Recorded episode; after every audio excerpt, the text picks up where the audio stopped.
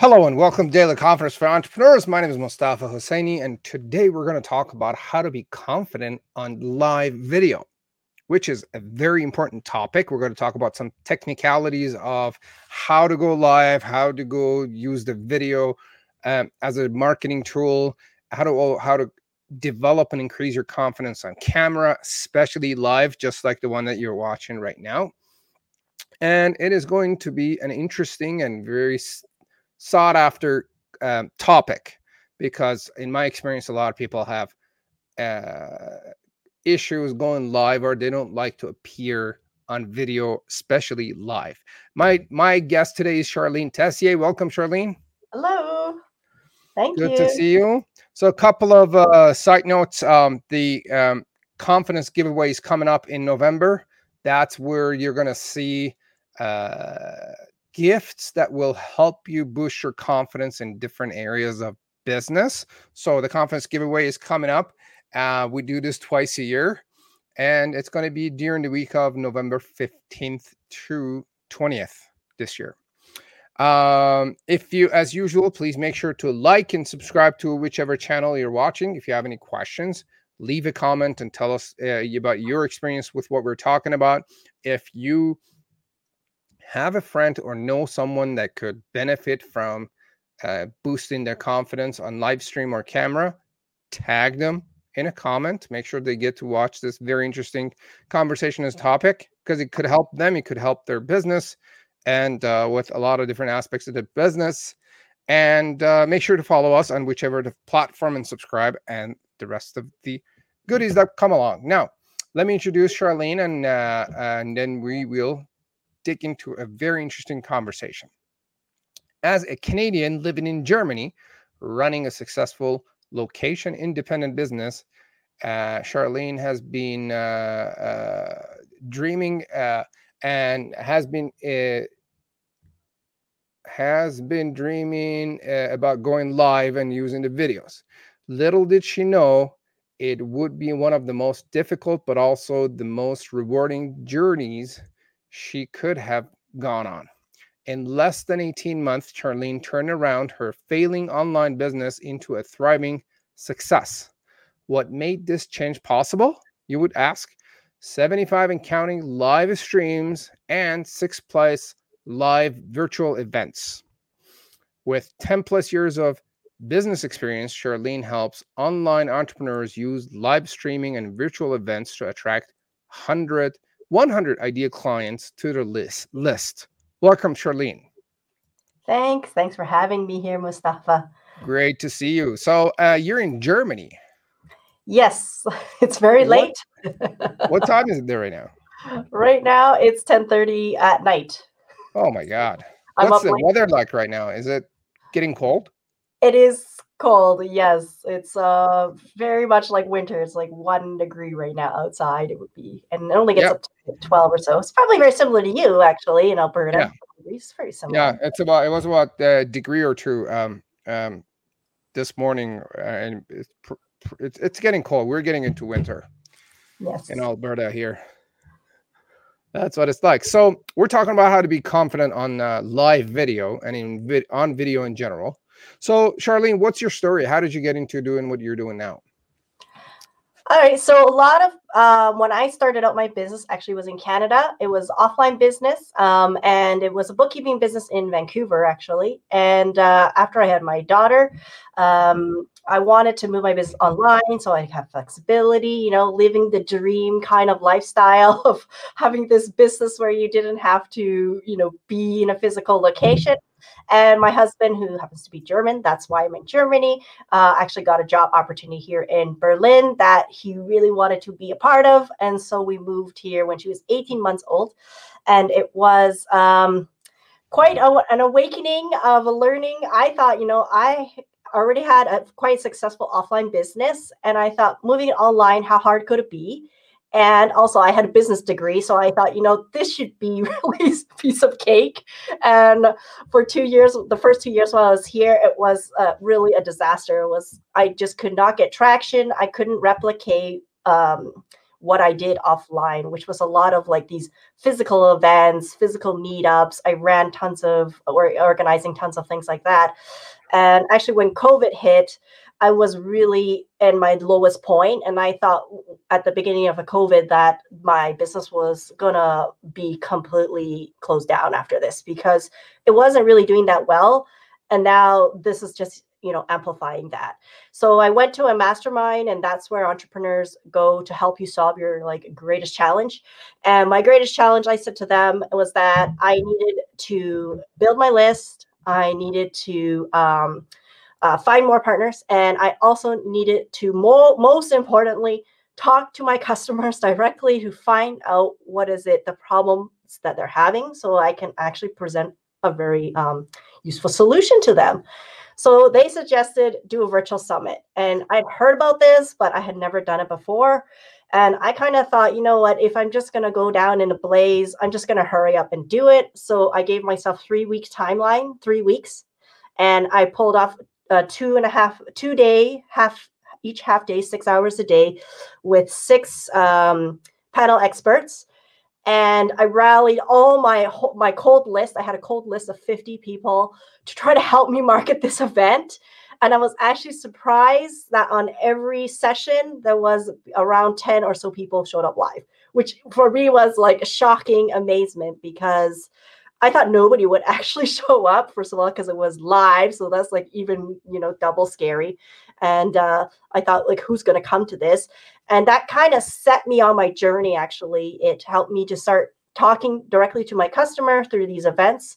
And then later I wanted to actually be able to reach a wider audience in a much more quicker manner. And that ended up being live streamed because live stream, the reach on social is so much greater. It's not saying you can't have the um, intimacy and the experience of a, you know, Zoom call. That is a slightly different experience. You can still have that, but with live stream, I've just been able to really, like I said, do so many more live streams because of the flexibility of it.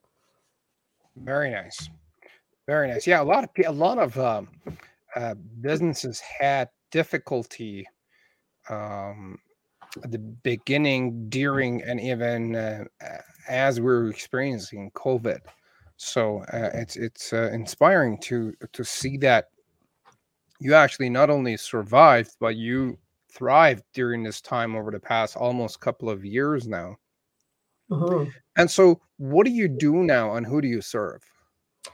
So I really focus on the LinkedIn platform. Um, it's the place I've been for a, a really long time, actually over a decade, producing content there. And um, when LinkedIn Live kind of came out, I, I wasn't sure if I wanted to do that. And so I decided, yeah, I'm going to kind of double down on video and double down on LinkedIn platform.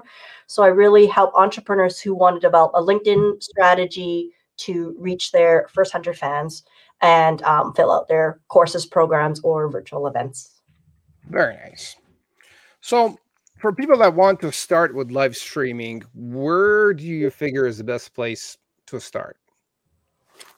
Uh, Facebook is a good place um, because it's free. You can just do it right away. And YouTube. LinkedIn. Uh, a lot of people don't know, but you actually have to get accepted. And so there's a process that has to be done to kind of get into that. And there is a way to do it, but uh, it's not a given. So if you just want to get started, you just want to try it out, just go on Facebook, go on YouTube. You just hit that button really and just go live instantly. I know that when I when uh, I really, I was bugging LinkedIn for a while to get access to the live uh, feature. Um, I probably filled out a hundred applications to do it. Well, don't feel bad. I was rejected as well. First time. I think everybody's rejected the first time, to be honest, at least yeah. once, at least once. I don't, we don't know their, who's sitting in the office to sign that, but it seems like every, they just uh, blatantly reject everybody the first time. It just seems to be their practice. I, no, mine got rejected probably ten or twenty times. I was like, for a while, I was filling out an application every day, and then um, because uh, yeah, we have a we have a bigger audience on LinkedIn as well. I'm like, I need I need this, I want this, and uh, we were like, we we're going live with this show, and I want I wanted to go live, And so they kept saying, you don't qualify. I'm like, are you serious? Why not? So I kept going until until one day they're like, okay, let's just, just give it to him.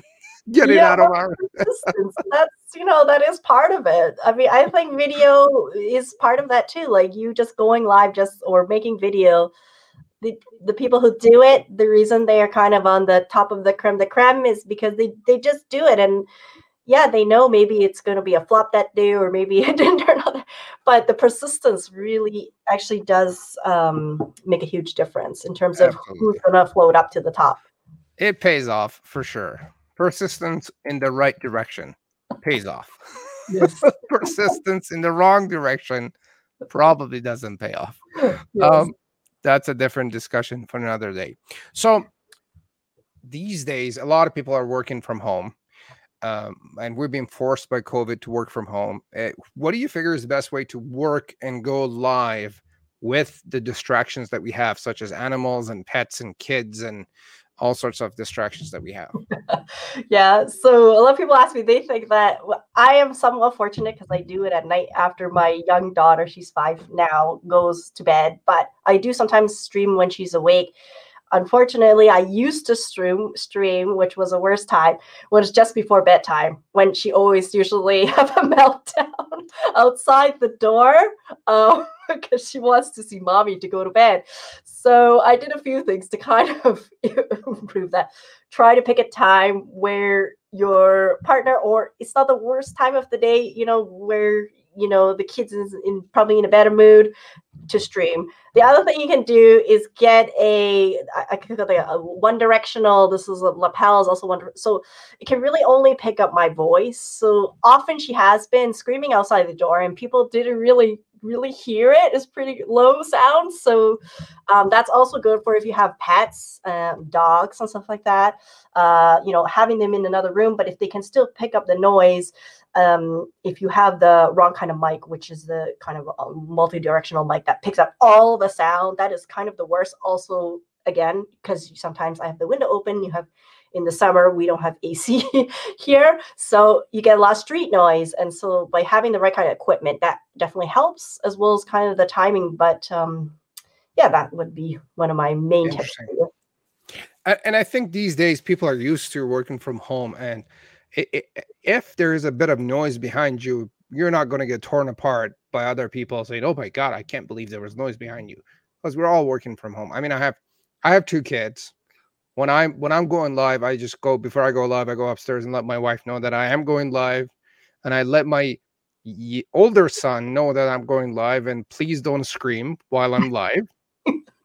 But then from time to time, they show up on the steps here and they're like, daddy, daddy, daddy, I want this, I want that, or see this and that. And it happens unless I actually change. I put a lock on my door so that they don't just storm in and, you know, express their love unannounced when I'm going, when I'm live, you know. But, but, but you know, live is, that's what you get when it's live. It's very authentic. I mean, this isn't, I mean, if I did a record, if you did a record, of course we could have cut it or did another take. And so it always looks like a perfect video, but then it's not really live. And so I, I in a way, I, I find live is, it's got this authentic charm that you can't have with a recorded video, unless you, even if you do one take, often you'll be like, oh, it's bad. So you'll do it again. Absolutely. So speaking of distractions, what is, what's your advice for people that, let's say that you screw up um, something. And as a matter of fact, I apologize, but I screwed up the beginning of your intro. Yeah. And, and then I, and then I moved on. So what's your, what's your, what's your um, advice for people that something goes wrong? Maybe you say something wrong. Maybe something happens. Your kid walks in, your bark, your dog jumps on your lap and it starts, I don't know, licking your face or something. What would you do? What's your best advice for that?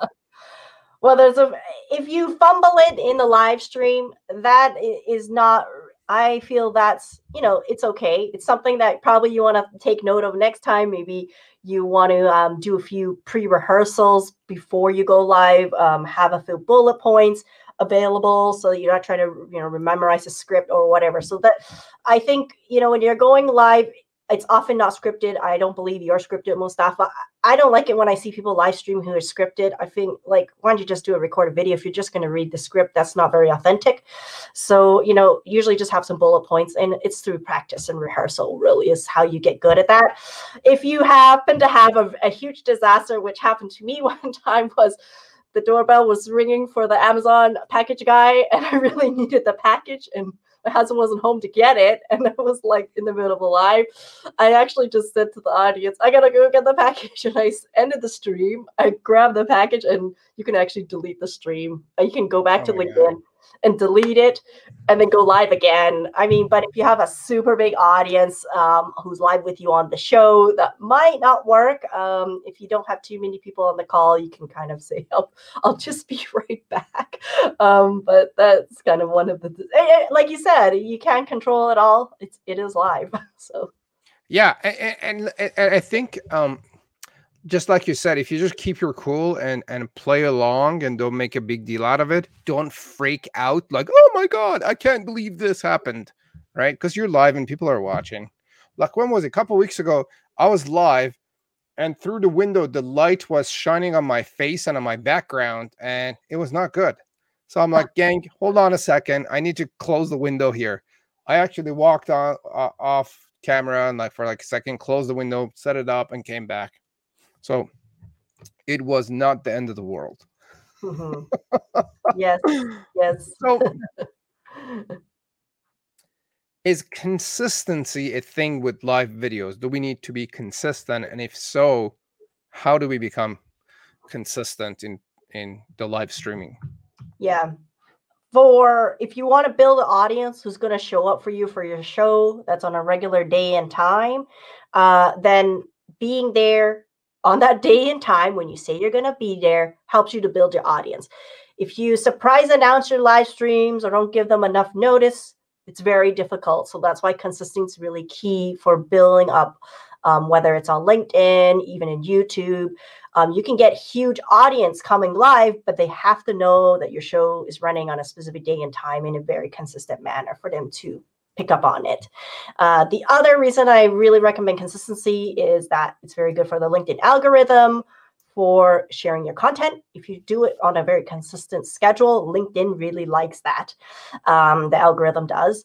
Uh, also, if you want to get onto LinkedIn Live, that is another kind of factor they sort of look at, like, are you producing like a machine, so fortunately to say, on a very consistent basis, showing up for your audience? That's what they want to see. Love it.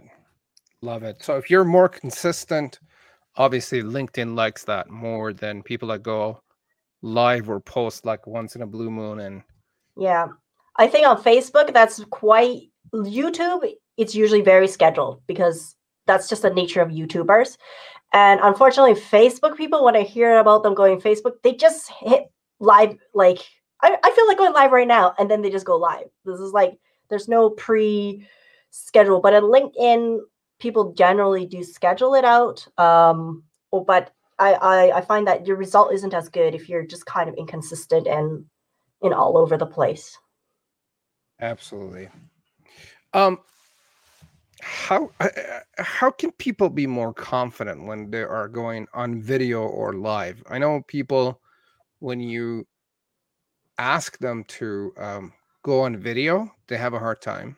They're not used to it, especially when you tell them to go on a live video. That's a whole new level of um fear. I know when I the first few times when I went live on Facebook or LinkedIn and here and there, I was scared, and I'm not the scared type, but I was I was concerned, where I was like, oh my God, I have seven thousand followers on LinkedIn. They're going to see me. What's going to happen? And, and, and the rest of it. So what, what are you, what are your tips for becoming confident for go on video and live, live, live video on yeah. social media? I think it's normal that everybody who starts out is freaked out of video. I started out that journey as well. Like, I was not a, originally a video content creator. I actually tried to start out with YouTube recorded video as my main content channel, 'cause I didn't like writing blog, log form blog posts. And I actually produced like over twenty YouTube videos that I never released. still sitting in unlisted. Nobody's ever going to see them because I didn't, no matter how many takes I did, I was really not happy at how I looked, how I presented myself. Um, and I wasn't confident. I was just like you. I think everybody's, and you know, even me, when originally I did not go live. Um, I didn't start out with live stream, to be honest. Um, I did in the past, though, to be honest, did a lot of stage, and I had um, like groups. I was organizers of big groups where I just spoke in person. And, and I find that's actually different and easier than video. um, but I found I actually gained my confidence in these uh, virtual summits, or when I had these Zoom events with um, audience of faces that I could actually see. And I was kind of surprised how people really resonated with me. And I um, found out, okay, actually, you know, uh, I can do this on live. Um, there are a few things you have to learn to come across on live as a very person, very personable, and that's also takes practice. Uh, it's not something I I had to learn, to be honest. I don't know about you. Can you share a couple of those with us? Yeah. So uh, one of the things I had to learn is. Um, First one was I speak to a very specific person. Not, I mean, some people call that the customer avatar or whatever. I call it audience member, and it is actually a person that I, I speak to on a very regular basis, as if I'm having a cup of coffee with them. So that's it, envisioned in my mind. I actually have a picture of them, um, usually behind the cameras. And when I write any copy, when I write live streams, I'm really writing to that one individual. That helps to make it um, a little bit less scary because you're talking to them. Um, Practicing, essentially talking into the lens of the camera, not talking into the screen, is very hard to do. But um, again, having that that person, that audience uh, helps you with that. And so those were the two main skills that I um, really used to start building my confidence on video. Love it. So talking to a specific person, and that that's when you're doing a solo, right? Not an inter- interview like this. That's right. Because I do do some interviews, of course, interviews. It's nice. It's a nice way also to get. St- Actually, I did mostly interviews when I first started live streams because it was a lot like more lightweight in terms of work.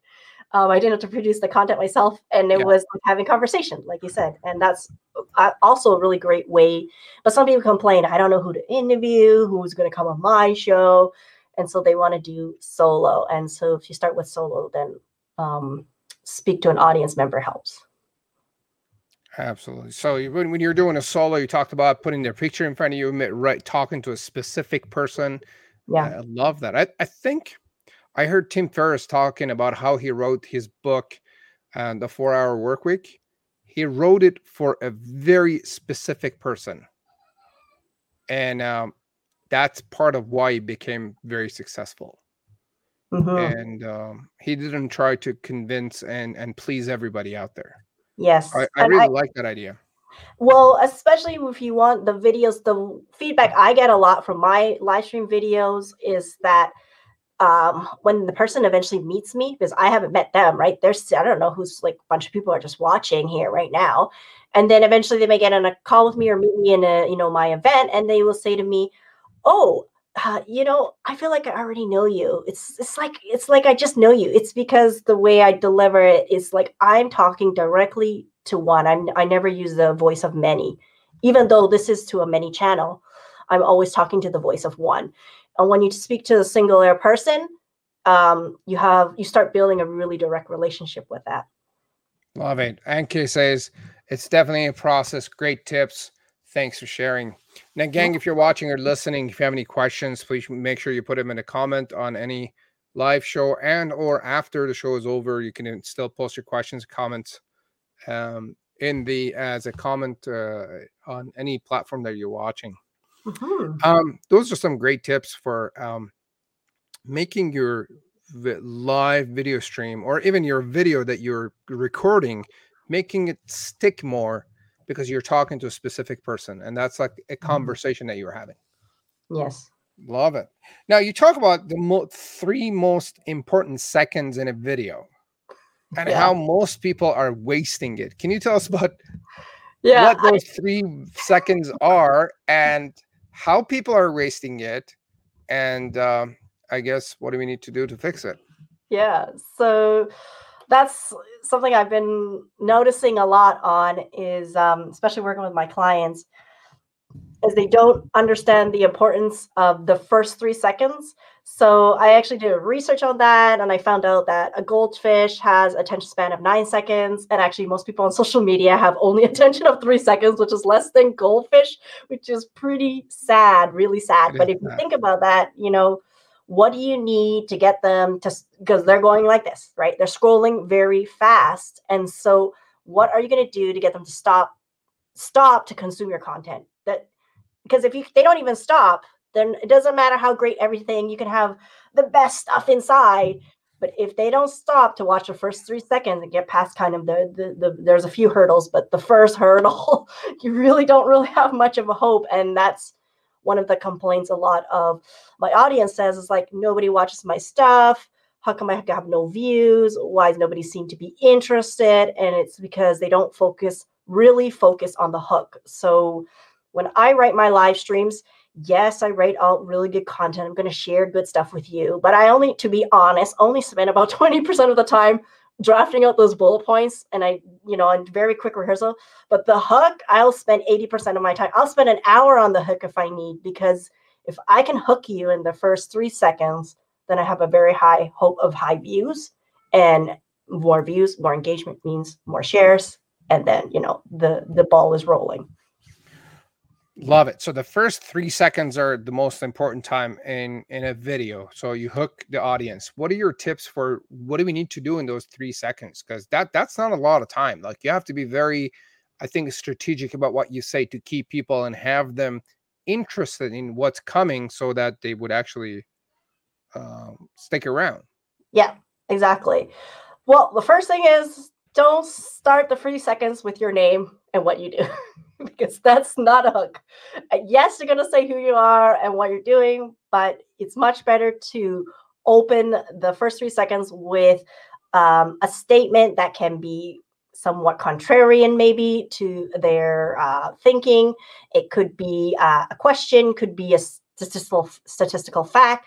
So it has to be something that uh, essentially when they see it or when they stop it, they they're asking themselves, well, what's the next thing, right? They're they're thinking, oh, well, what what's she gonna? And then I don't, of course, disclose that. Then I say, hey, then here's my name, and then I kind of get on with a little intro, and then move on to the body after. So you never want to give away what is it. So like Mustafa did in this one, how to be confident on video. He doesn't say how you could say you can be confident in video by using, you know, then he gave it away. Then what's the, why would you want to stop? But he didn't give mm-hmm. it away. You don't know. And so you got to come and see it. So he hooked you that way by essentially opening the question for you.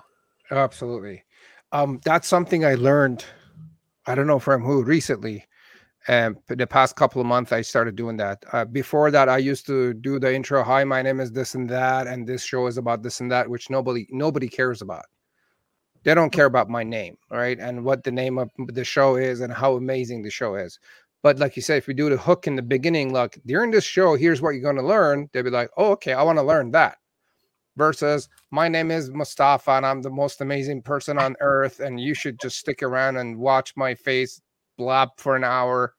They will be out before they even start. Yeah. So I really like yeah. that tip. Uh, yes.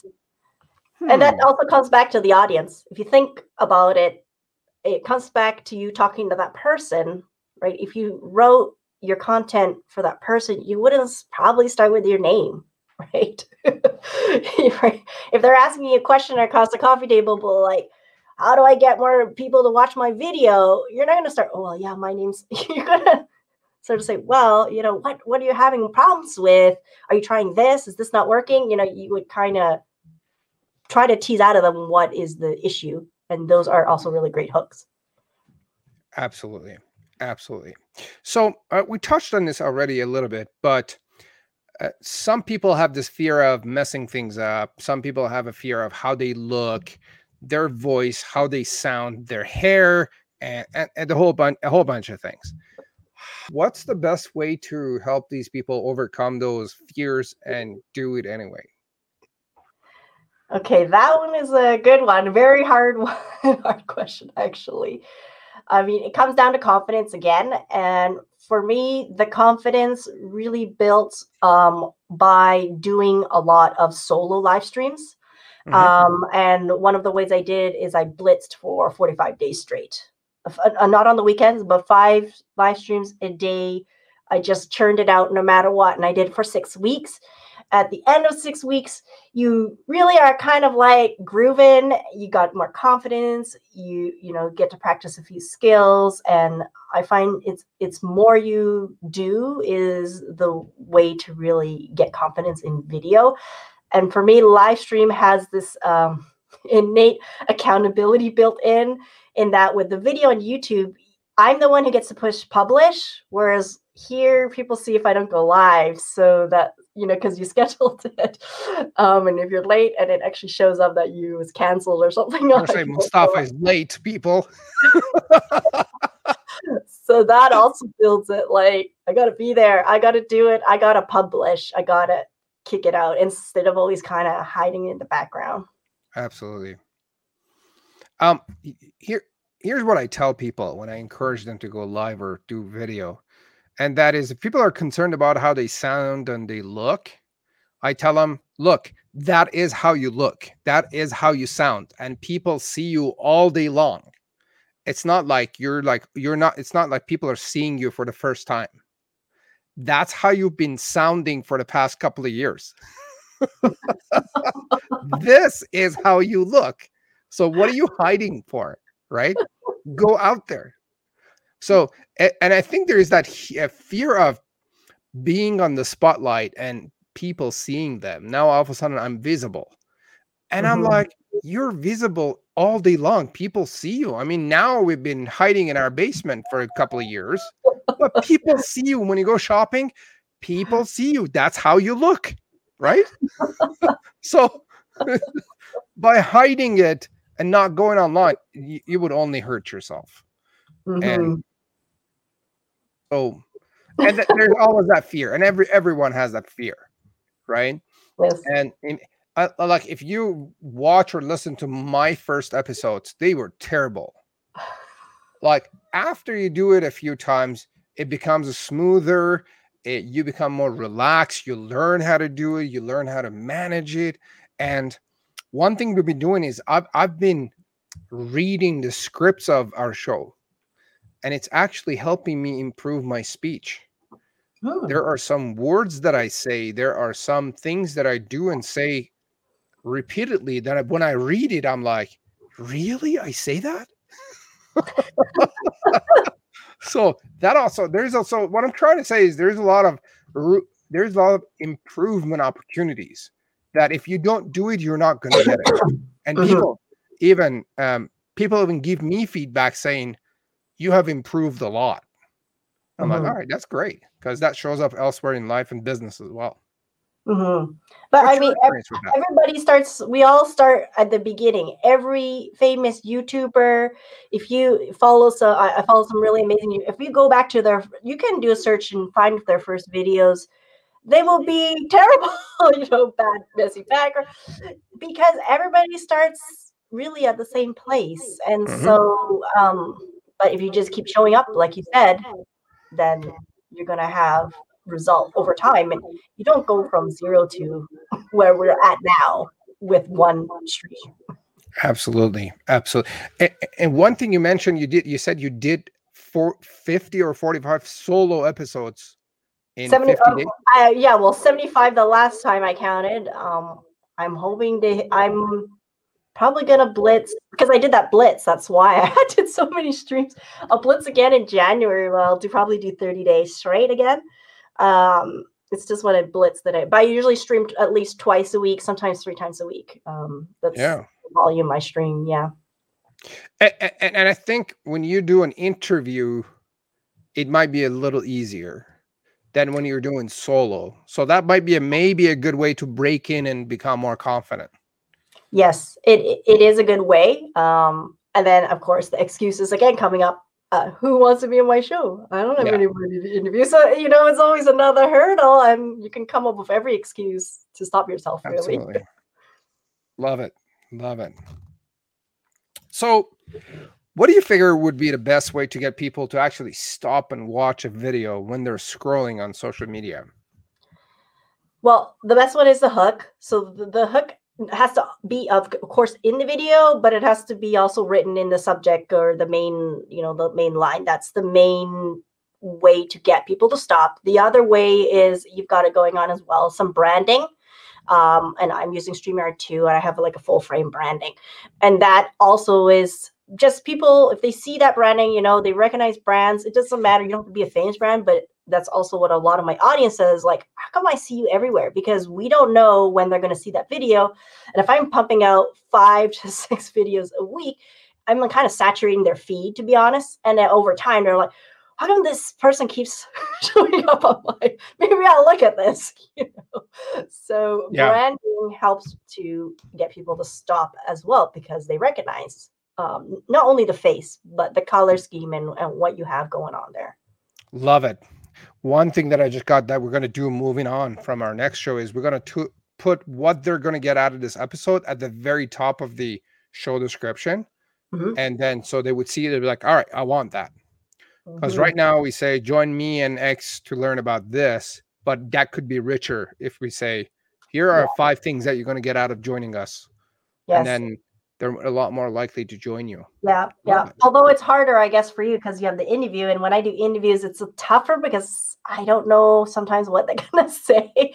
Uh, I do very ran- random, unscripted, more uh, like I don't even ask question, ask the questions in advance. I, I told I have a wheel of random questions and they just get whatever the wheel gives them. So. huh. So we uh, hmm, I, I like this. This spontaneous nature of the live interview. Mm-hmm. Um, uh, that that's what I like about it. Like you, I'm, I don't know what you're going to give me as an answer. Yeah. And then I guess I'm, I've had to learn how to manage and handle and how to ask follow-up questions and dig deep, and which, which is a skill that I, that I enjoy, that allows me to connect with my audience. That's another thing that I've learned over the past couple of years. Mm-hmm. Yeah. I, I agree. I like it when the interviews are not fully, like you can ask some prep questions. It would sound boring. Yeah, I've been to some where they really asked exactly what I said. They never deviated, no follow up. I was just like, oh my, it's almost as almost the same as being scripted in a way. If it's that. Yeah, it's like I'm falling asleep here, buddy. Good. Yeah, I, and I think. There is that learning curve and then that, that getting used to process. Yes. Where in the beginning, maybe you're not comfortable going live, either solo or with someone else. Mm-hmm. But then as you develop uh, your skills and your confidence, then you could do more and more and add more into it. Mm-hmm.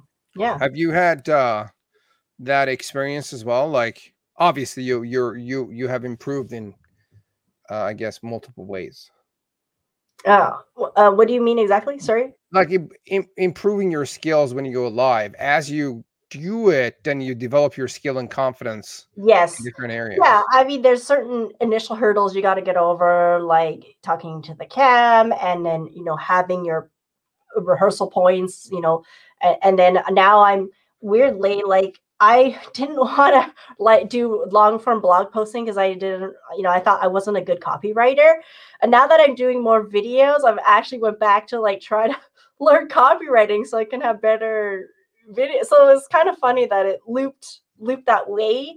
But if I just had to do blog posts and get do copywriting, it was like, ah, oh, no, thank you. That's not for me. So um, I'm always trying to, of course, improve like hooks, improve the copy, improve even the structure and how I do the live streams. I'll experiment, try different things.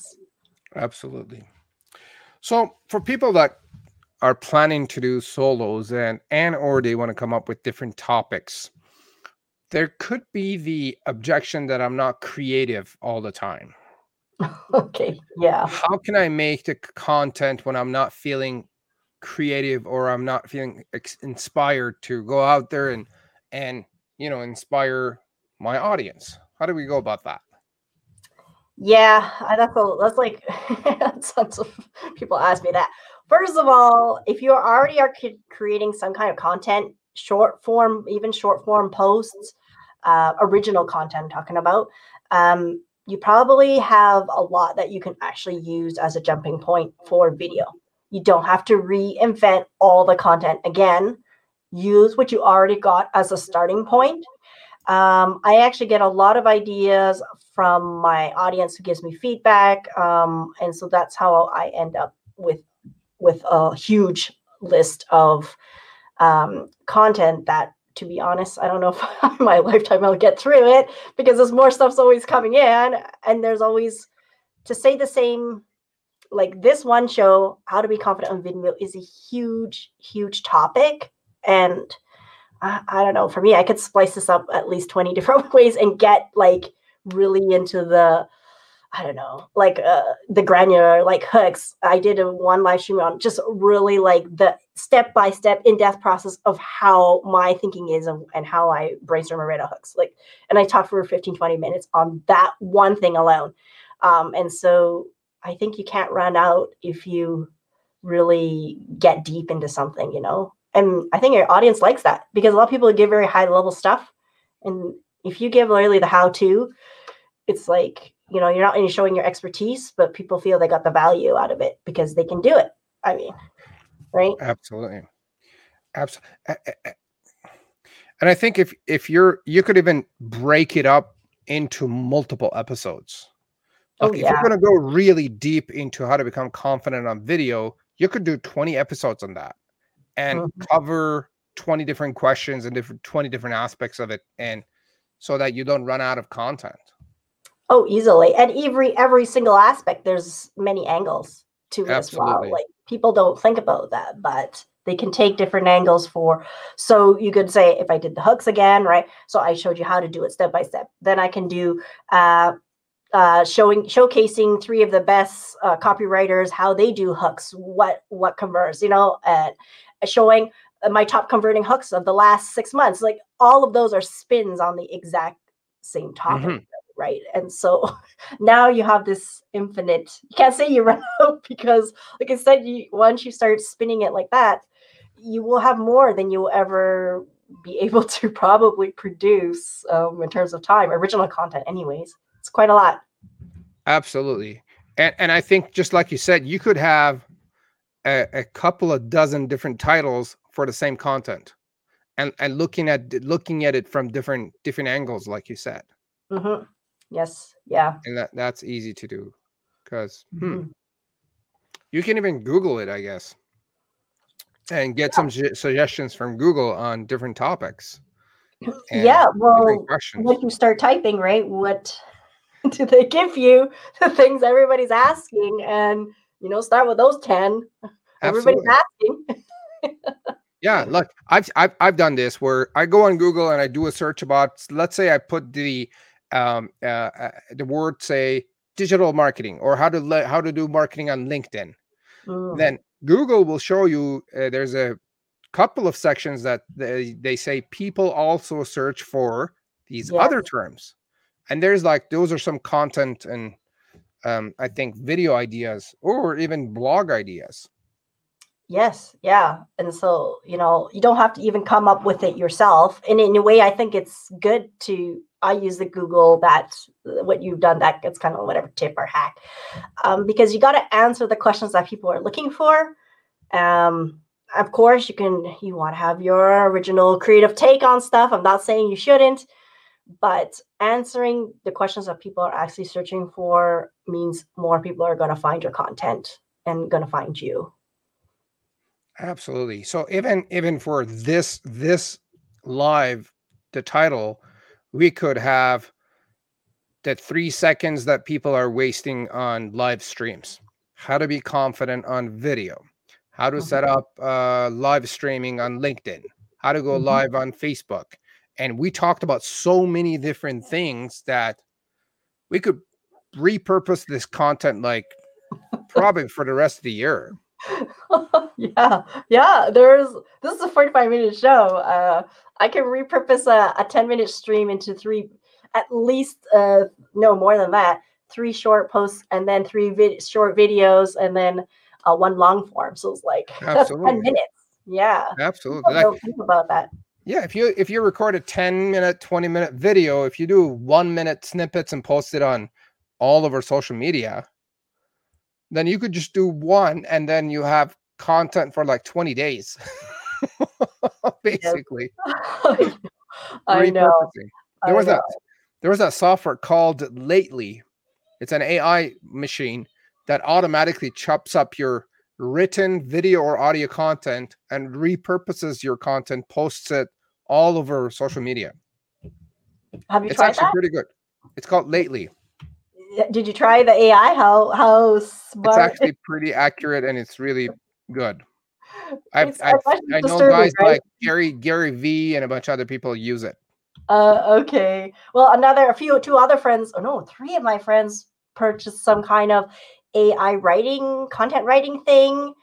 And I was like, oh, come on, how can it really? And they like showed me their posts, and, and they bought another one that does makes your video even. I was like, it's kind yeah. of disturbing, to be honest. If you Absolutely. use A I tools, it's a bit shocking, eh? Yeah. Yeah. I actually recently um, uh, tested an A I machine called Quill, Quilt or Q, Q something.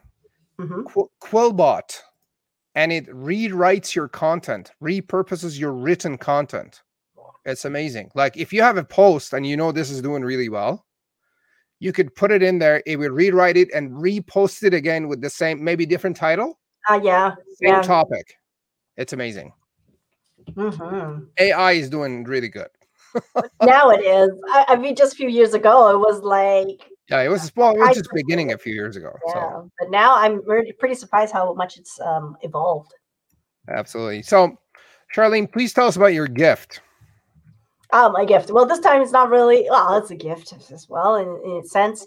It's um, my live event happens to be a Zoom virtual event. It's an interactive panel of eight experts plus myself who are going to help you to get more people to show up for your workshops, master classes, live streams, other virtual events, trainings, courses. Everybody needs to try to get more people in there.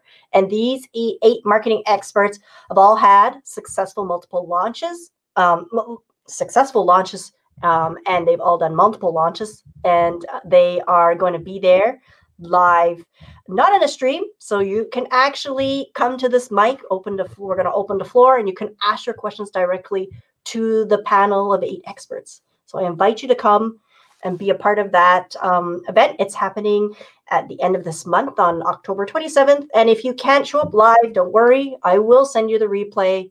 But if you can come live, you get to get the ear of eight, not including mine, nine experts. Love it. Like getting people to show up for virtual events is a is an important topic. I know uh, the show-up rates have gone down over the past couple of years. Like in the beginning of COVID, the show show-up rates were better, uh-huh. uh, but over time, as as as it gets saturated and people get tired of the uh, what do they call it, Zoom? Uh, what do they call it? Zoom? The Zoom, Zoom fatigue. Yeah. yeah, and so getting them to sh- actually show up is is an art, and you got to learn how to do it. So. Um, the link is in the comments, and it is in the descriptions of the um, the show. So go there and tap into eight people's, um, eight experts' wisdom, knowledge, and expertise on on how to get people to show up and do a proper lunch, because it's a, and it's live. You can ask questions and and the rest of it. That's valuable. That's that's a, that's a great gift. Yes, and I hope to see you guys there. And I Absolutely. hope Mustafa will be coming in. Drop the secret. I have it three three times a year, and I already have it for twenty twenty. And maybe, maybe he will be there next time. So hopefully, hopefully, we'll be happy to. Um, so let me ask you a few personal questions. Okay. All right. What's a what's a new thing that you have tried recently? That I have tried recently? Yeah, a new so- thing. It could be even a drink. It could be something big, small, whatever. Something new that I have tried recently. Oh my! Um, let me think about this. I might have to pass and, and come. Maybe a, a, a new topic. Maybe you ate something, you went somewhere, talked to someone, you did some something out of your comfort zone? Uh-huh. Uh, let me see. Well, the thing is, here, here in Germany, it's still very restricted, so I, I don't uh, get access to too many things. Uh, so trying something new is not super easy. Uh, one of the things we do, are going to try very, very soon, which I'm super, super excited, is that uh, at Christmas, we, we're not really going to probably be able to exit the country. But we want to go on holiday to a tropical place, a tropical island, as you will. And I did not know, but in Berlin, there is a huge hangar, huge. It was for building blimps or something long time ago that they abandoned and turned it into an, a giant tropical island. And we're going to stay there overnight in a tent for two days. And we just booked our tickets. And I'm very excited. So we don't fly. We just drive over there. And stay nice. In this very tropical place in uh, December over the holidays. And that's why I'm so excited to try. That's new. Actually. All right, cool. Something new coming up. Love it. What are your top two or three favorite books that have made a difference, a massive difference, maybe in your life or in your business? Okay, uh, media books. Uh, let's see. Cashvertising is the newest one I've been reading. It's a copywriting, psychology of copywriting book that I'm really kind of, I don't know, nerding out on. Uh, what other book is there? There's so many that I have read. Something that you recommend all the time or something that had a big impact on business or personal? Uh, uh, actually, four-hour four-hour Workweek, even though that is quite old. A lot of people have read that. Um, and what else have I read? I mean, even though it's older, uh, I mean, it's still a really good one and you can take a lot of lessons from that. And, um, actually the one that kind of inspired me to have the dream originally when I had an offline business, I dreamed of really having a location independent business. Just sounds like so, such an amazing dream. And at the time there was a woman who wrote a book in Vancouver called The Suitcase Entrepreneur. And she was like, she kind of outlines how she does it and living the dream. It's not quite step by step as that. Again, as I said, the moving from offline to online is not as direct as people would think. But um, that was the one that sort of inspired, that and four-hour Workweek both inspire me to have kind of a location-independent business. Love it. Love it. So Cashvertising, four-hour Workweek, and Suitcase Entrepreneur. Those are three books that you brought up. Mm-hmm. Now, what's one advice that had made a massive change or difference in your life or business?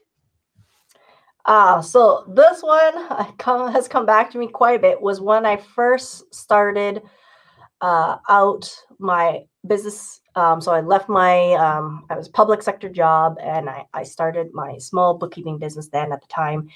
And I had a mentor there who reminded me, is like, always remember that running a business is a marathon. It is not a sprint. And because I was at the very beginning, like literally first year of my business, like, yeah, yeah, buddy, like whatever, you know? And now, you know, almost like ten years later, it's like, yeah, it's like the longest marathon of your life. And you really appreciate that every year that kind of goes by at that creating a business startup or physical, it's a marathon and it's not a, not a sprint. Love it. So creating a business is a marathon. It's not a sprint. Mm-hmm. Well, that's we all think of it that way, right? We all essentially, when we first start our business, a dream, dream big, we say, oh, that guy had that big launch. I'm going to have a big launch and then I'll be, you know, millionaire and I'll be running. That's the sprint mentality. It almost never happens that way, as you probably right. know as well. Love it. It always takes time to build up and it's not an overnight thing. Mm-hmm. Absolutely. What advice would you give your twenty-year-old self? Uh, my twenty-year-old self, what I'll definitely is to um, essentially uh, take action sooner. Right? I wanted to Actually, I started pretty, when did I start my business? I think thirties, twenties, I really did want to have business, but it's again, it's like this entrepreneur living the dream, sounds very nice. And it took me like over ten years to finally like kind of work up the nerve to really do anything, even though I had a business degree and I, you know, I was educated, I could have done it, but you know, I think that just, just doing, I wish I did it even sooner, failed sooner, to be honest, because a lot of fails, um, and then do it again as fast Absolutely. as possible. Yeah. Were you like waiting for the perfect moment or per- perfect time to get us started? Pardon me? Was I waiting? Were you waiting for like a perfect I was moment waiting for or the something? Perfect idea. Yeah, the that? perfect idea. The perfect okay. idea. Right. I think a lot of us like, oh, when I have the perfect product, perfect service, perfect whatever. Which and... yeah. Absolutely. Absolutely. Now, Charlene, if you had a Facebook or or a Google ad, a digital mm-hmm. ad that everyone on, on the planet could see, what would your message be for people of Earth? Uh, business-wise or just... Uh, you decide. You have one message everybody could see. What would it be? Um, one message that they could see would be uh, just, yeah, start doing the thing you love. Do it. Do do it right away. Don't procrastinate, delay, you know, make every excuse. Take the action to move towards whatever your dream is. Absolutely. That's that's perfectly said. Like taking wait waiting and procrastinating doesn't really add any value or doesn't make the idea better or worse. Just do it. Love it. Love it. Charlene, this has been an amazing conversation, and the topic of becoming more confident on video and on a live stream and live video is really essential. I know a lot of people are struggling with it. Is there anything that uh, you wanted to talk about or share, but we didn't get a chance to? Hmm. Oh, man, there's so many things to still talk about live streaming. Um, a lot of people ask me for a framework. I can give a really quick framework that I use um, for pretty much for my solo for my solo ones. Uh, and it's just actually three parts. I actually start with a story, because stories are a lot more engaging than you blabbing on about yourself. So story that's going to relate to the topic that you're going to talk about. Then I do a uh, lesson. So that's usually the body of the content. That's usually where people overteach and it gets kind of dry. So try to do it short, but give the content and then give an example how to actually use the thing. Use that usually ties into the story and to the lesson. And that is a very engaging framework that is very simple and works quite well for um, solo videos. Beautiful. Beautiful. That's a good. So starting with a story, did I get that right? Yes. A, not a random story, story that ties a into related the story. Example, but a story, a personal story. People want to get to know you, and we love, love stories, and stories hooks people on a level that You, I mean, if I just started talking about need a lapel mic, gotta have a camera, that's that's nice. You need that, but that isn't going to probably hook you to watch me in the first, you know, uh, minute or so of my video. That's it's pretty dry. Absolutely, absolutely. Yeah, stories are a lot more engaging than the how-to knowledge and five ways to do this and twelve ways to do that. And you can still have the. I still do the three ways, whatever, but that doesn't come till later. Right. I always yeah. put that into the middle, yeah. which is that. But most people start with that. And that is honestly, and, you know, you got this opportunity to be live, to be authentic, to have a personal connection. And that's why people say they feel they know me, because they get to see a personal side of me. They get to see, you know, the story brings out uh, you as a person much more than. You're much more than just your content, Mustafa. I'm pretty certain, right? Than, than his next tip. I'm not saying he doesn't have good tips, but he's a lot more than just his next, you know, digital marketing tip. Absolutely, absolutely. Yeah, I, when I when I said that, I meant like in the beginning, like to connect with people about. If you yeah. have a story behind a four-step process, it's a lot easier to grasp it, digest it, take it, and be mm-hmm. engaged and and uh, you know take action on it versus. Here is four steps to go live on LinkedIn, yes. for example. Right? Exactly. Yeah. So love it. Love it. Start with stories and mm-hmm. then share your solution so mm-hmm. that there's that connection there. Yeah, exactly. Beautiful. Beautiful. All right. Um, gang, thank you for joining us. Uh, go grab and attend uh, Charlene's uh, upcoming event, how to get more people to show up to your virtual event. Uh, if you run a coaching business, if you run any type of business, uh, most events are are virtual. We're still not out of COVID. And now that I think a lot of people have learned to do virtual events, I think a lot of them are actually going to stick to virtual events. Yeah. They're like, oh, it's easy. I don't have to leave my house. I don't have to pay for a venue. It's cheaper, more profitable, and the rest of it. Obviously, it's not face-to-face, but it's going to be there and it's not going anywhere. So yeah. uh, the link is in the comments. It is in the descriptions. Go grab the um, link and join them live. Ask your questions. And uh, if you search for Charlene and if you wanted to tap into her wisdom, she you can find her on LinkedIn. That's mm-hmm. her sweet spot. That's where she hangs out. And she, uh, you can even watch her live videos on LinkedIn. And um, as you can see, she does have a wealth of knowledge when it comes to going live and engaging people and, and uh, becoming confident on video. So Uh, thank you for joining us. If you have any questions, put them in the comments. Make sure to like and subscribe to the uh, video, whichever channel you're watching. And I look forward to seeing you on our next episode. Bye now. Bye. Thank you. Bye-bye.